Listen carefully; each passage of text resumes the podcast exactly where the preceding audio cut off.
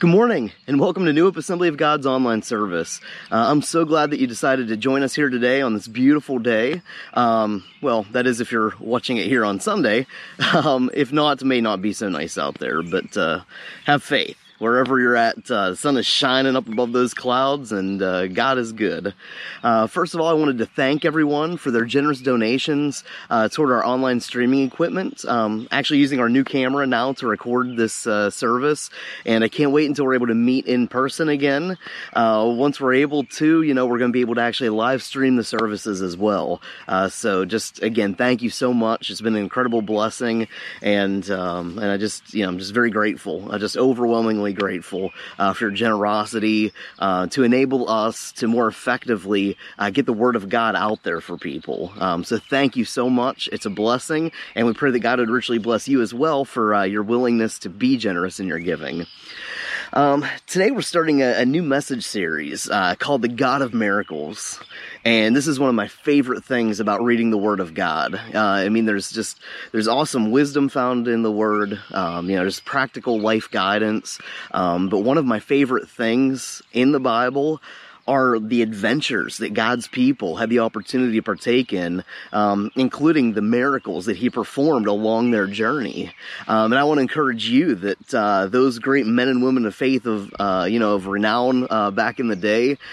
Um, the same God that performed miracles for them, uh, He'll perform the same miracles for you, and even greater things. Actually, Jesus said uh, would happen for us, and uh, so you know throughout your life's journey and uh, you know as you're growing and, and learning and maturing in your faith um, the god of miracles is still um, at it today. Uh, he still is working miracles. Uh, there's nothing too hard for our god. That's what his word says. And uh, our impossibilities those things that we face that just seem hopeless and dark and and we have no idea how we can move on from there. Man that is his specialty. That is where god just loves to show off loves to shine um, you know loves to make his greatness known uh, you know to us and to the world around us uh, as he works miracles in those situations. Uh, the miracles of god i mean they they leave us in awe of him they they confirm without a shadow of a doubt that He exists, that He loves us, that He is great. Um, there's all these things, you know, just leaves us with this absolute assurance of who He is and uh, you know how He responds to uh, His creation to us. Um, today we're going to be uh, learning a bit of a, a, 101 when it comes to the miracles of God. Uh, so that we're going to kind of call this uh, Miracles 101 as we get started here. Um, uh, so we're going to learn a little bit more about them so we understand miracles more fully because there's a lot of confusion out there about miracles, what they are, um, you know, what it means when people can perform them and, and things like that. So we're going to cover a little bit of that today uh, before we start going into the practical miracles and how they apply to your life uh, here and now today. Um, to start, the first question would be, well, what is a miracle? You know, what, what defines a miracle? Um, miracles, by definition, they are events that undeniably occur but for which they have no natural explanation of how. There are events that happen, but there's no natural explanation for it. Um, you know, miracles such as healing. Um, when your body, when you, your body gets a cut, um, it's natural for it to heal. You know, two or three days later, you take a look at it and it's pretty well healed up. You know, um, praise be to God that He designed our bodies that way, that they're able to heal themselves. Um, but if I cut my whole hand off and I look down and uh, all of a sudden it just comes back, that's a miracle. that's not something that could naturally happen on its own.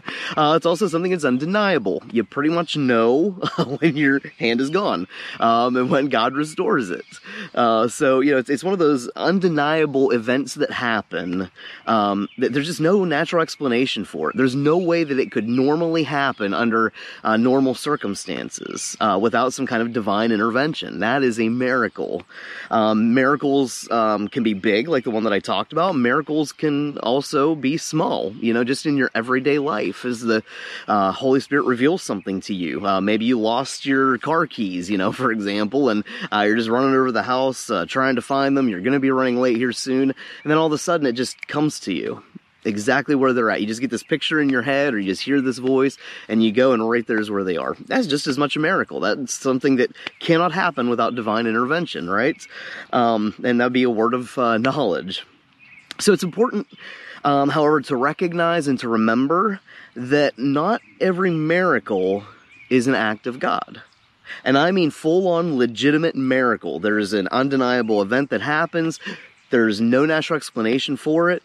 Miracles can happen, but not necessarily by the hand of God. And we're going to talk about that later, so just kind of keep that in mind. But generally speaking, as we go into this, uh, we're going to be discussing those miracles that are the act of God, the will of God. Um, after encountering a man who refused to give up his money to follow Jesus uh, when he was uh, questioning him about what a person has to do to be saved. Um, and man, that, that story breaks my heart every time, you know, that he, he wasn't willing to give up something so trivial and worldly, his wealth, you know, to, to receive the salvation of God. Um, but anyways, after that happened, and his disciples are just distraught and they're like, well, if this guy can't be saved, then who can? Who can be saved? Jesus says this in Matthew 19 26. Um, it says that Jesus looked at them intently. And you can kind of picture that he's just looking at them. He's probably thinking, you know, coming up with words. And he says this Humanly speaking, it's impossible. But with God, everything is possible. Jesus was referring to one of the greatest miracles that any of us could ever receive, his salvation. I mean, there's no miracle that tops that in my opinion. It's just amazing. It just leaves us in awe of him. Um, however, I feel like this is just an incredible definition of what what a miracle is. A miracle is that which is impossible, humanly speaking, but entirely possible with God. Um, you know, humanly speaking, it's impossible, but with God, everything is possible. The impossible things to us are just his specialty. It's just what he does. It's just who he is.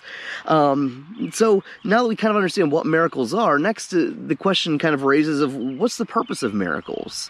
I mean, why would God just not miraculously protect us all the time so we never need healing or never need deliverance or never, you know, need Him to make a way where there's no other way? Um, you know, why do we, what is the purpose of miracles? Why do we even end up in situations uh, where we need one? It's an honest question. Miracles bring us into a, a personal encounter with God. We get to experience His nature in ways that we never could otherwise, that, that we could never experience or have that encounter with God had it not been for our circumstances. Um, we can only experience, get to know Him in specific ways through these miracles. Um, you know, I mean, for example, there's even situations where we talk about healing, and we, we focus on healing a lot at New Hope. Uh, we we believe in the Lord's healing, and we seek after it, and we pray for it, and um, you know, we want to see every person uh, in this valley healed in Jesus' name. Um, but there's there's one thing that we can say that God is our healer. We can know all the scriptures and quote them about His His willingness to heal, His ability to heal, um, the times where He did those testimonies of where those miracles took place. We know that God can heal, but we don't know God as our healer. We can know intellectually that God is a healer, but we don't experientially know God as a healer, as our healer personally, um, without that miracle of healing. Um, you know, say, however, for example, we, we face an illness for which the medical community just gives us no hope. Um, you know, uh, for example, I mean, myself in my own life, I have type 1 diabetes and uh, I got an insulin pump strapped to my side and a glucose sensor on the other side, you know, that um, just you know, uh, that acts like my pancreas when it comes to uh, secreting insulin. Um, the medical community really gives you no hope. It's an incurable autoimmune disease. Um, you know, according to the medical community, no one's ever been cured. Um, but in the kingdom of God, he is our healer, you know. So, say for example, you face a, something like that, a disease, a sickness that, that there's just no hope for healing. But you seek after God, you pray, you ask Him to heal you, and He does. And you go back to the medical community and they confirm it you know? Um, you know I, I no longer have to wear this insulin pump and, and my, my glucose levels are perfect without any you know form of uh, medical um, assistance you know to, to uh, help that process. And, and they um, you know run through a battery of tests and and prove that I am healed. I mean then I know God is my healer. And no one will ever convince me otherwise that not only is he able to heal but he is willing to heal heal. Um, you know, you, you know God is your healer. And it gives you this assurance of faith. It gives you this confidence in your relationship with Him. And it gives you a boldness to share your testimony with other people of how great He is and how much He loves them and how He wants to save them. There is something about a miracle that just transforms someone's life not only the person receiving the miracle, but also all the people who saw you before and after. I mean, it's just incredible what miracles do. Um, so you, miracles give us an experiential way of knowing God personally in a way that we never could otherwise. Um, miracles actually bring more revelation to ourselves and to others about God than decades of theological study. I mean, you can sit in a room with the greatest teachers and scholars on the face of the earth, and you can look through the Word of God and divide it up and argue back and forth, and you can intellectually know all kinds of things about God.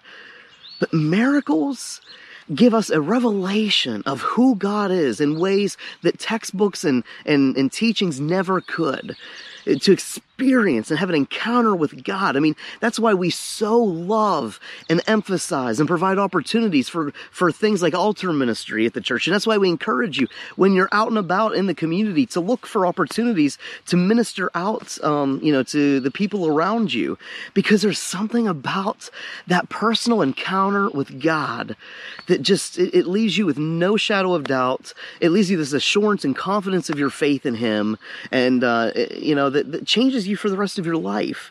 Miracles bring revelation. It proves not only God's existence to you beyond a shadow of a doubt, but it proves his sovereignty over all of his creation. What he says goes. He's the boss, right? That he is God. He has rule and reign over everything, even sickness, even death, you know, even the natural world around us. Um, that there's nothing greater than he is. You, you know that, you know, because of the miracle. Um, it proves to you his great love for, for us and for his creation that he would care that much about something I'm dealing with personally to, to deal with that situation in my life in a miraculous way, um, to deliver me from whatever it is that's ailing me to provide for me in ways that I need to, you know, in all these different ways. Miracles prove his faithfulness to fulfill his promises. Miracles prove that he is a God of the word and of action, that what he says, he will do. It gives us that assurance of all of his other promises because he fulfilled that one to us. Um, it proves to us the fullness of his salvation that getting saved is so much more than just not going to hell whenever we die or raptured home, you know? It means so much more than that. It affects our natural life here and now in, in, you know, huge ways and so much more. There's so much revelation about God and His nature and His character and even His Word that we can um, get to know through the miraculous, through those encounters with God. Um, miracles provide an observable evidence of God's intervention for all to see. That, that God does intervene in the history of mankind on big scales and small scales, that He cares that much about us. Miracles are like literal physical signs that point to Him.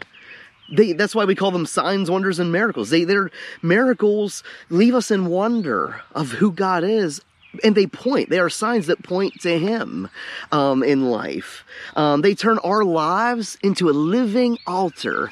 They turn our lives into a living monument of who god is. They mark us you know the same way that who was it uh, jacob who had wrestled with god you know that he, when his hip was out of joint you know he, that limp left him is a uh, is a living monument to that encounter he had with god.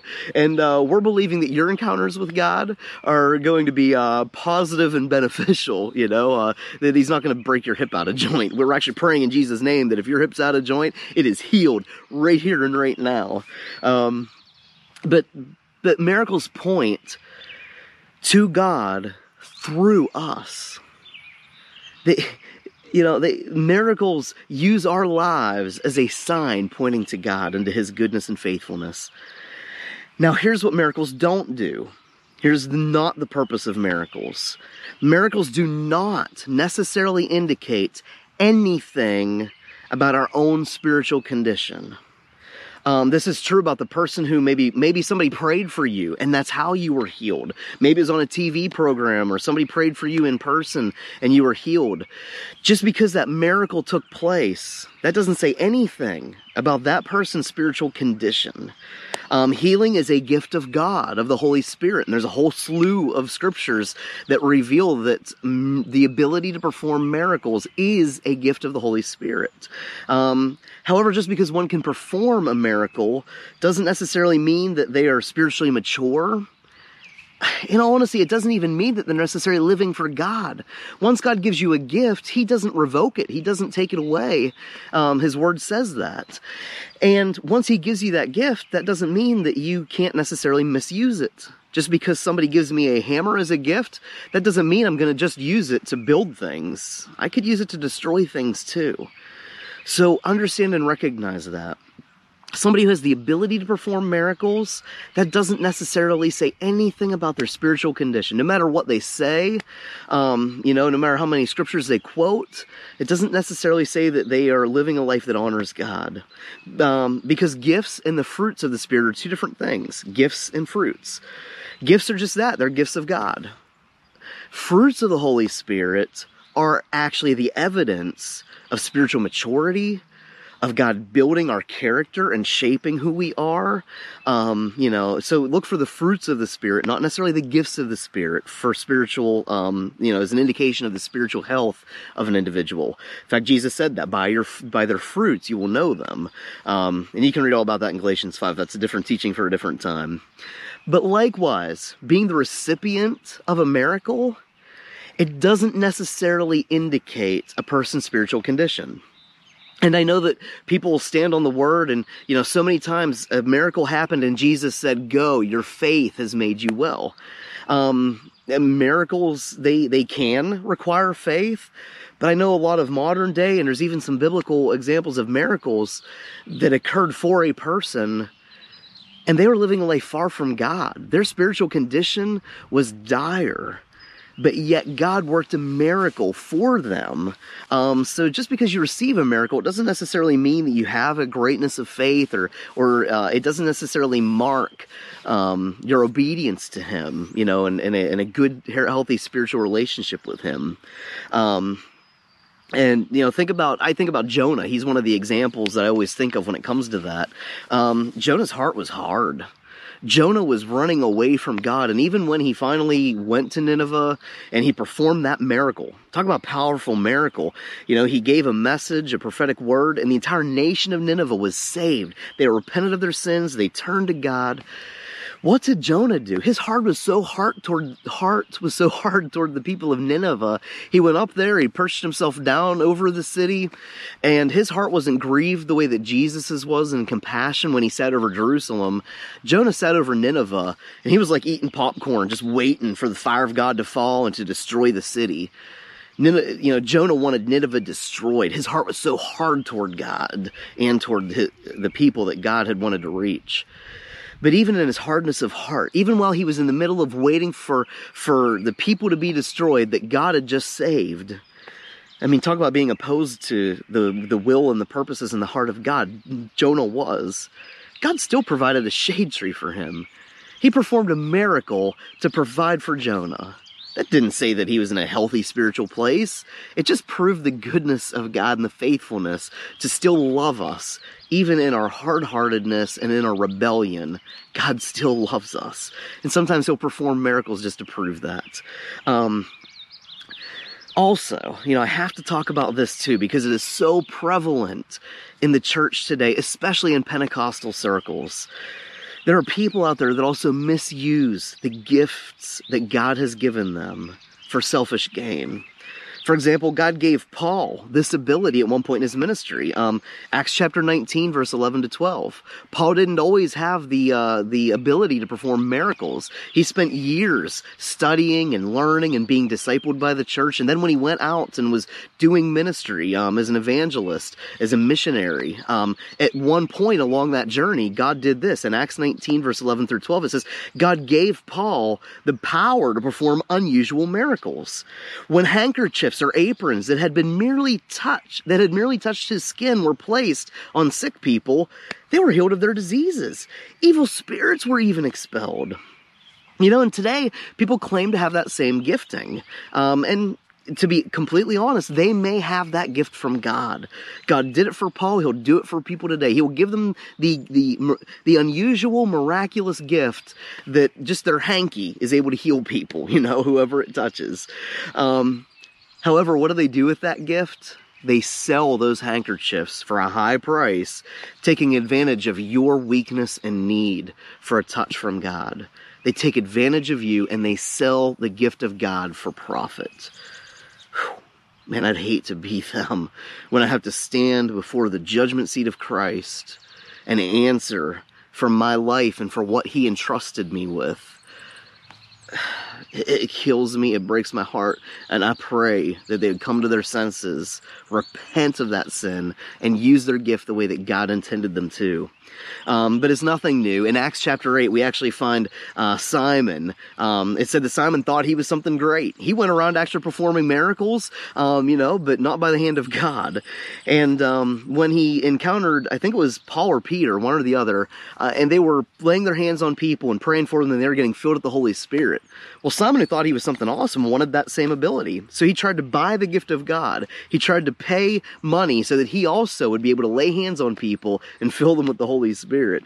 And he was rebuked for having that motive. Um, miracles indicate the faithfulness and the goodness of God, and they point to Him. Miracles are not supposed to point to us, they're not about us whether we receive them or whether we're able to perform them. They're about God and not us. Um, they, they are to make His name great. They're to make Jesus famous and not us um, in any way. Miracles are all about God and His mercy and grace toward you and I, um, toward sinful humans like us. God's intent for miracles is also to cause people to chase after the miracle worker not the work of miracles. And man, do we get that backwards sometimes. They're intended for us to chase the miracle worker, not the work of miracles. It's to pursue a relationship with Him and not just another experience. A miracle is not a drug. You, know, when you're a recipient of a miracle or when you see a miracle happen, the intent for that is to draw you closer into relationship with God, not just chasing the next high, not chasing the next miracle and, and seeing that next, having that next experience, right? Um, you, you know that in your natural relationships with people, that's an unhealthy relationship, you know? Relationships, yes, they're made of those high points. They're made of those thrilling moments that we share life together with somebody. But relationships are just as much built through dark, hopeless seasons together. Relationships are strengthened and forged even stronger through the mundane routines of life, as they are those high moments. And as you know, the, the ratio in life and in relationships with people the highs are minimum, com- minimal compared to the rest of the experiences and the encounters we have with them. And it's no different with God.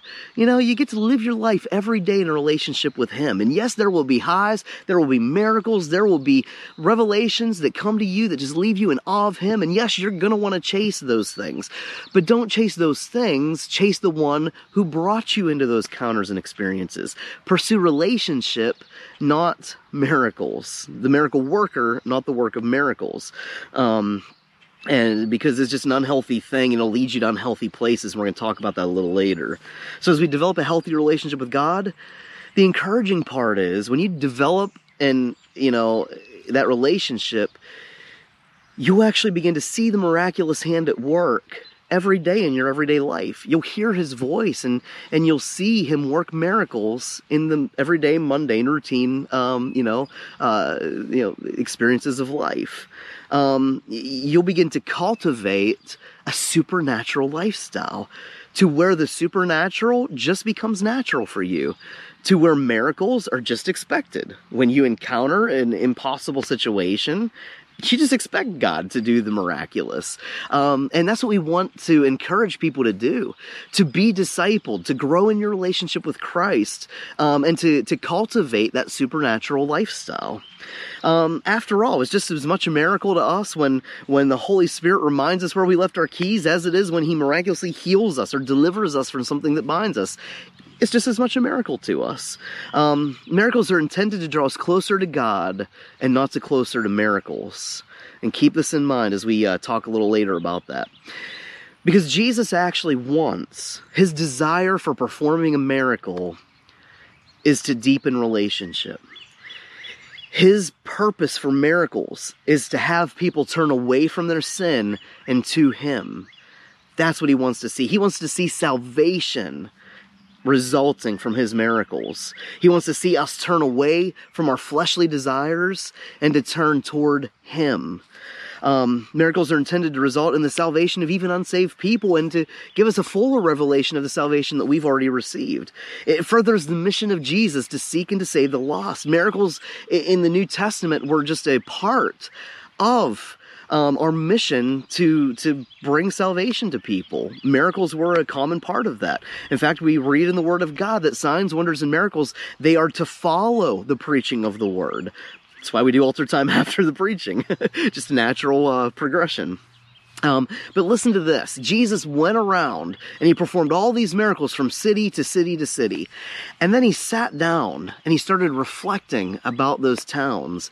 And in Matthew chapter 11, he starts denouncing those towns name by name by name. And he said this and just i'm just going to read in verse 20 11, matthew 11 verse 20 says then jesus began to denounce the towns where he had done so many of his miracles because they hadn't repented of their sins and turned to god. That's why Jesus performs miracles, to get you to turn away from your sin and to turn to God. Not so that you chase after miracles, it's so that you turn away from sin and you pursue a healthy relationship with God. That's the purpose of miracles, and it breaks the heart of Jesus. He started actually denouncing those towns because they didn't repent after they received those miracles. He, he, he performed all these signs, wonders, and miracles, and they were pointless. He probably regretted that he had done some of them because they didn't produce the fruits that he intended them to. Don't let your life be that case. Don't have Jesus denounce the miracle he performed for you. Let your life be a sign of someone who has turned away from sin and to God. Now, because here's the other thing as awesome as miracles are, they have a dark side to them, don't they? That's one of the possible dark sides. That a miracle happens and all you can boast about is a miracle not about God. All you can do is boast in yourself and about what God did for you, and you make it about you, you, you, you, you know, me, me, me, and you begin to develop that I problem, um, and you forget to boast in the Lord. There's a dark side. That's one of them. The other thing is when you need a miracle, you're probably not in a very good place. You're probably in a really rough spot. Um, you know, to be in a position where you need a miracle, you're probably in some serious trouble. To experience the need of the uh, healing of uh, healing, probably have some kind of sickness or disease or ailment that there's no hope for healing for otherwise. To experience a miracle of deliverance. You're probably bound in some way and you cannot get yourself free from any worldly attempt. To experience a miracle provision. You're in need and there's nothing that you can do on your own to provide for that need. And that's a bad place to be in.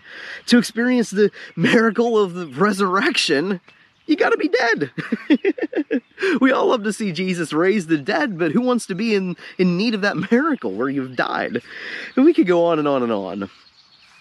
Now, as a preface, I mean, not every need for a miracle is bad. I mean, think, for example, when Jesus turned water to wine, I'm not going to say that's a dire, you know, need whenever you run out of alcohol in the house. You know, um, some people may disagree, but hey, Jesus turned water into wine for drunk people who uh, had, were running low on alcohol. You know, that's that's what he did at that wedding.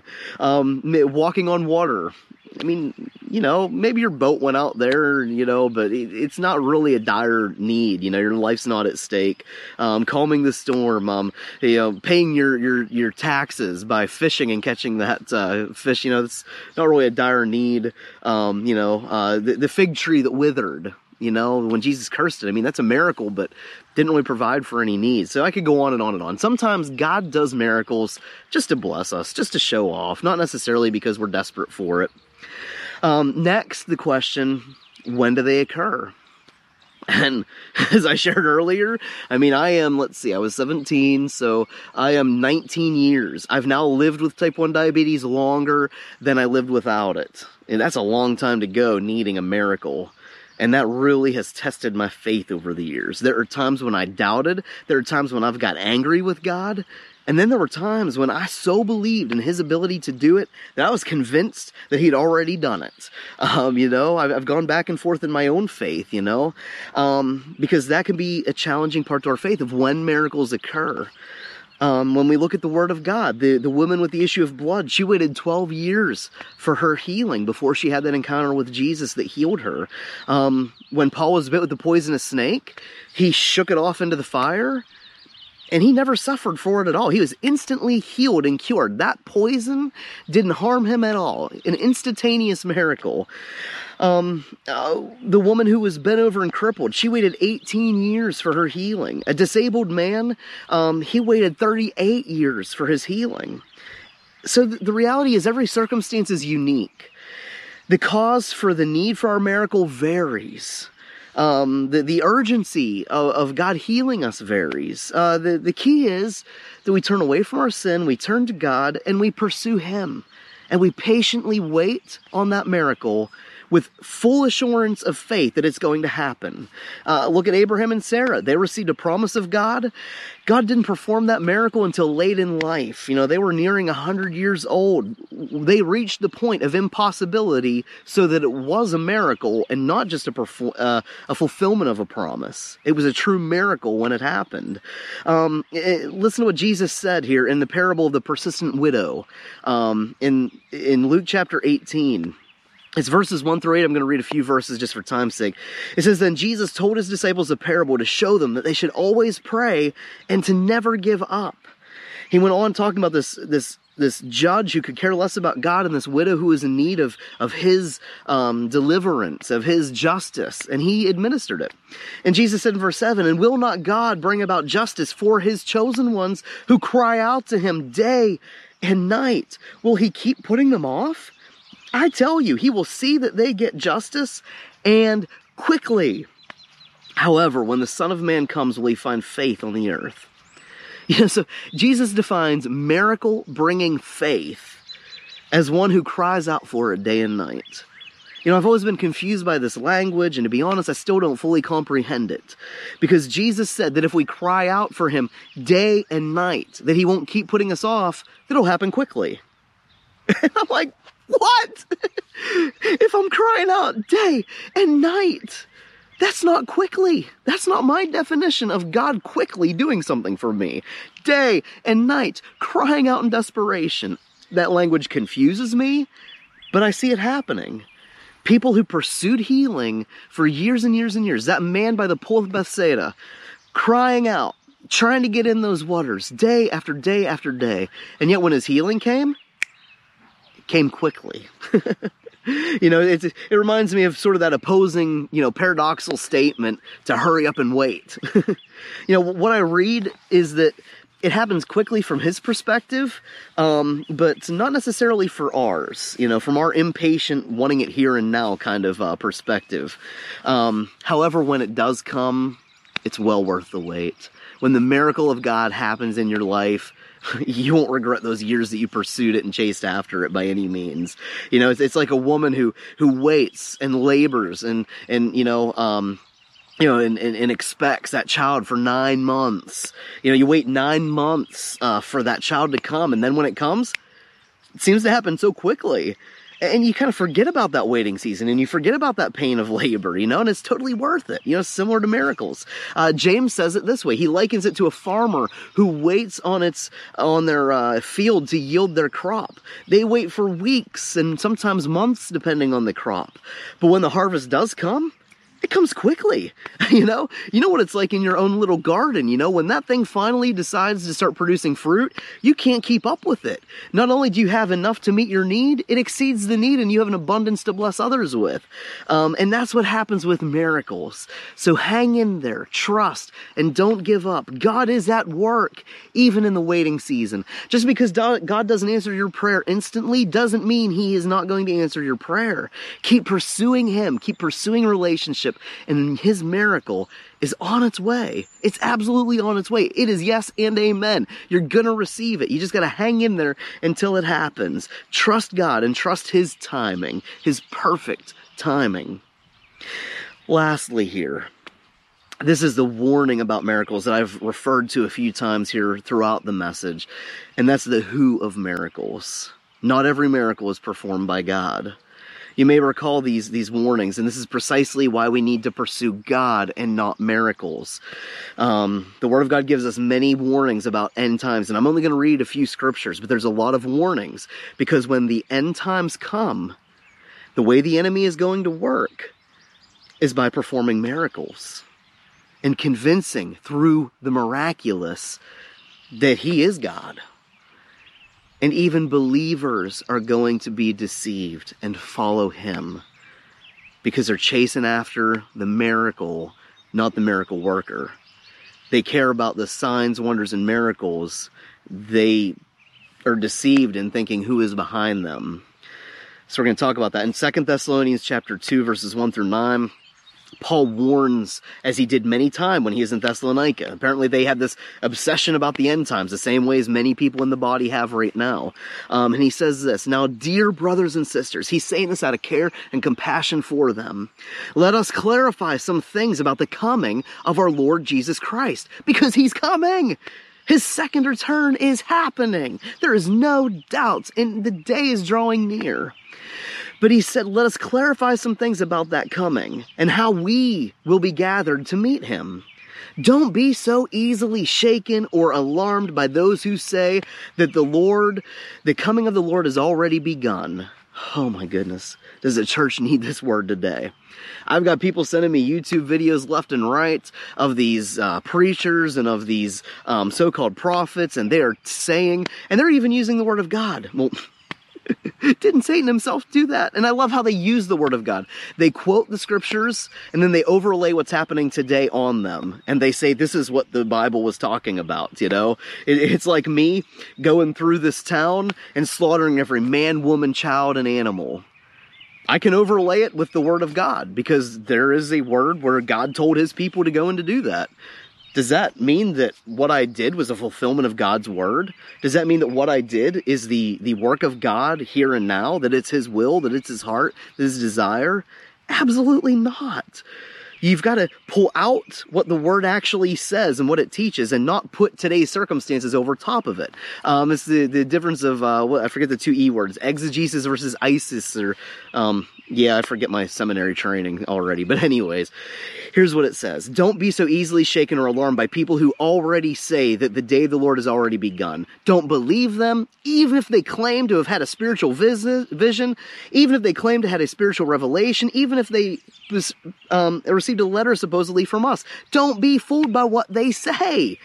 For the day of the Lord, it, it won't come until there is a great rebellion against God. And the man of lawlessness is revealed, the one who brings destruction. And brothers and sisters in Christ, that day has not yet come. That day has not yet come where there's a great rebellion against God. Is there a rebellion against God? Absolutely. Are people trying to shut up Christians? Absolutely. But I don't believe that it's reached that point quite yet. I think it's begun it's beginning, but I don't think it's fully here yet. So so just take a few steps back, take a di- big deep breath. The day Lord is not yet here it's beginning, but it's not happening yet. And here's how he, he describes this. He says that when it, that man of lawlessness, lawlessness does come, who brings destruction, it says he will exalt himself. He will defy everything that people call God not just against Christians, but against every religion, everything that people call God. And he will he will defy every object of worship, and then he will sit in the temple of God and claim that he himself is God. And it says in verse 7 that this lawless one, he's already at work secretly. So, yes, it's already happening. He's working secretly, and we're seeing the signs that he is at work. And it says that it will remain a secret until the one who is holding it back steps out of the way. Then the man of lawlessness will be revealed but our Lord Jesus will slay him with the breath of his mouth and destroy him by the splendor of his coming. This man will come to do the work of Satan with, here, this is the key. Listen to this. This man will do the work of Satan with powerful signs, wonders, and miracles. Satan will perform counterfeit signs, wonders, and miracles and we will label it as Jesus, and he will call it the work of God. He'll even use the name of Jesus. And in Revelation 3, we see the same warning that when this beast comes, he has a fatal wound that's beyond recovery, no hope for healing in the natural realm. It says, but the fatal wound is healed. The miracle of healing happens at Satan's hand. And it says that the whole world marveled at this miracle and gave allegiance to this beast. This is Revelation 13. It says he did astounding miracles, even making fire flash down um, to the earth from the sky while everyone was watching. And with all these various miracles that he performed, he deceived all the people who belong to this world. So, brothers and sisters in Christ, don't be deceived. Just because somebody works miracles doesn't mean they're doing it by the hand of God. It doesn't mean they are anointed by Jesus, no matter what they claim. Because even Satan himself quoted the word of God and, and tried to encourage Jesus into f- fulfilling his uh, you know, his his purpose, but not in the way that God, his Father, had intended. So don't be deceived. There are miracles that are performed by God, and there are counterfeit miracles out there. And as the end of days draws nearer, as it absolutely is, it's amazing to me to see how easily God's people can be deceived, how easily they can be shaken, how easily they can chase after people who claim to be followers of Jesus, who claim that the um, the miracles that they are working are a sign that they are the Lord's, and sometimes they're not, or sometimes they are, and they're just misusing that gift.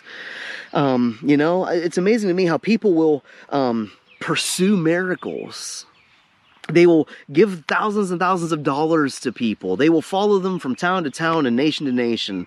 Um, you know, uh, there's a fine line between pursuing um, somebody who has that ability in the body of Christ because Jesus gives us that ability for an intent and a purpose. And if you need a miracle, go seek after that person's ministry. But don't chase that ministry just for the next spiritual high, for that next encounter. Don't chase the work of miracles. Chase God, the miracle worker. Um, you know, because our ultimate pursuit should be that and not the work of miracles. Um, you know, uh, because it's in that very way that many will follow Satan, being fully convinced that they're following Jesus. They will support people's ministries fully, being convinced that they're doing the work of the Lord, having no idea because they're looking at the miracles and not chasing after the miracle worker who would bring that revelation to them otherwise. Um, and so I close out this Miracles 101 uh, kind of introductory message with one of my favorite miracles in the Bible because this miracle reveals these basics about miracles. And this is what we've learned so far. Miracles are the events, miracles are events that occur and have no natural explanation. Miracles happen because of the goodness of God and not because our own spiritual condition or the person who performs it. Miracles point people to Jesus and not to man. Miracles result in salvation, turning away from sin and to God. Miracles often happen suddenly, but after a long wait. And if miracles are doing these basic things, they're likely not counterfeit. They're likely the real, legit deal. So I close with this miracle in Acts chapter 3, verse 1 through 10, and it embodies all of these realities. It says, One day Peter and John were going up to the temple at the time of prayer at 3 in the afternoon, Acts chapter 3. Now, a man who was lame from birth, that's a long time to wait, was being carried to the temple gate called Beautiful, where he was put there every day to beg from those who were going into the temple courts. And when he saw Peter and John about to enter, he asked them for some money. Peter looked straight at him, as did John, and Peter said, Look at us. So the man gave him his attention, expecting to receive something from them. Then Peter said, You know, look at us, silver or gold, I don't have. I don't have any money to give you. But what I do have, I give to you. In the name of Jesus Christ of Nazareth, walk. Taking him by the right hand and helping him up, instantly the man's feet and ankles became strong. So here again, the man waited for years, decades, and his, his miracle came instantly. And so you see, these people are just amazed at what happened and just, uh, you know, thrilled about what God was able to do. They're rejoicing.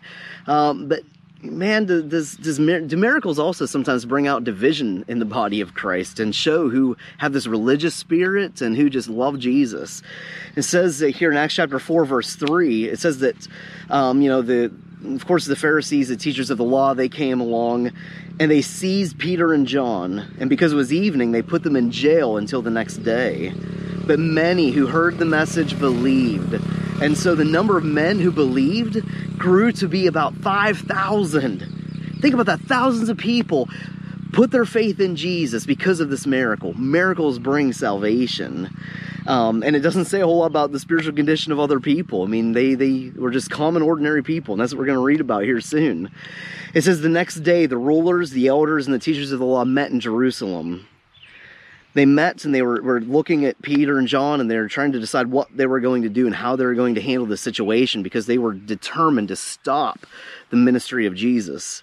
It says in verse 13, when they saw the courage of Peter and John and they realized that they were unschooled, ordinary men, they were astonished and they took note that these men had been with Jesus. But since they could see the man who had been healed standing there with them, there was nothing they could say.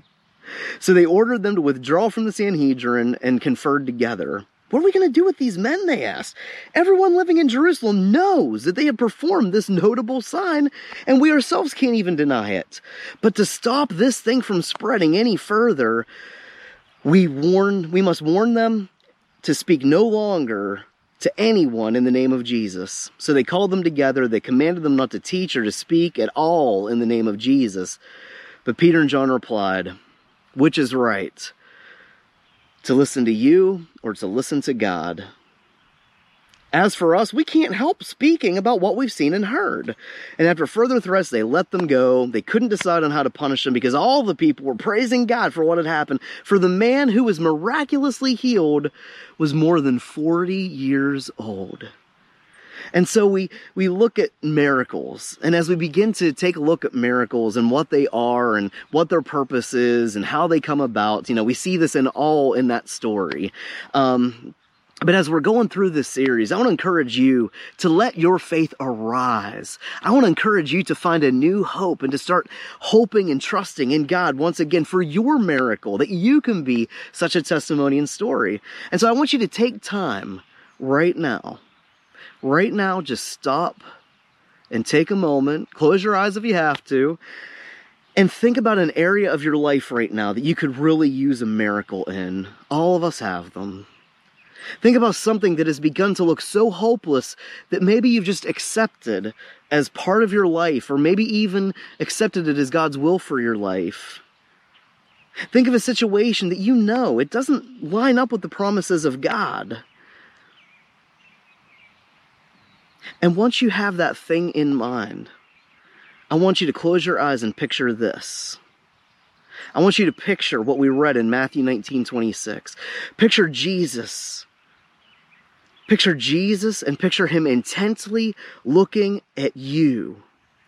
And picture Jesus saying, humanly speaking, this is impossible.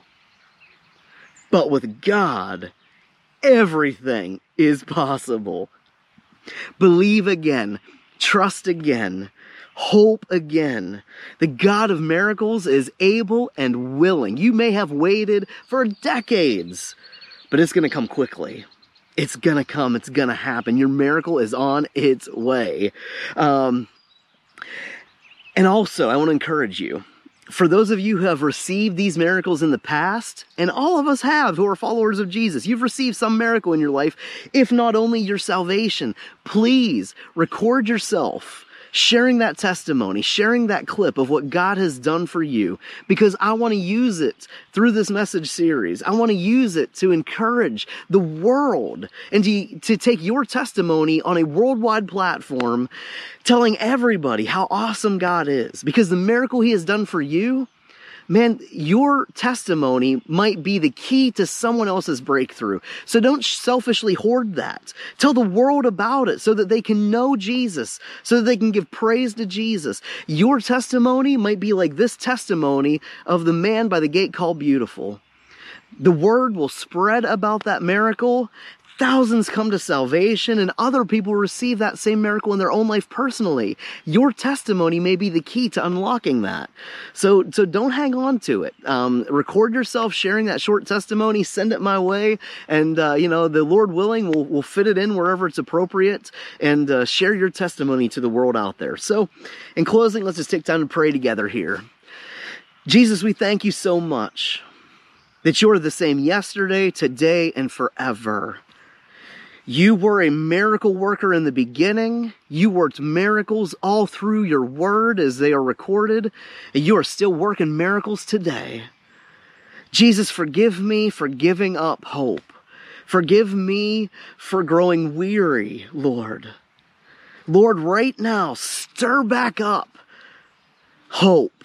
Give me that eager expectation that that miracle is happening, that it's going to happen here and now, Lord. Give me that faith. Give me that trust. Give me that hope, Lord, that you will do that miracle for me in my life. And Lord, when it happens, help me to keep my heart pure. Help me to use it to glorify you, to boast in you, to tell people how good you are, how faithful you are, how much you love your people. Lord, help me not to make that miracle about me. Help me, Jesus, not to pursue the work of miracles, but to pursue you, the miracle worker. I love you. I thank you for who you are, and I praise you for what you're going to do in your name. Amen. All right. Well, thank you very much. Uh, God bless you, and uh, we'll see you next week.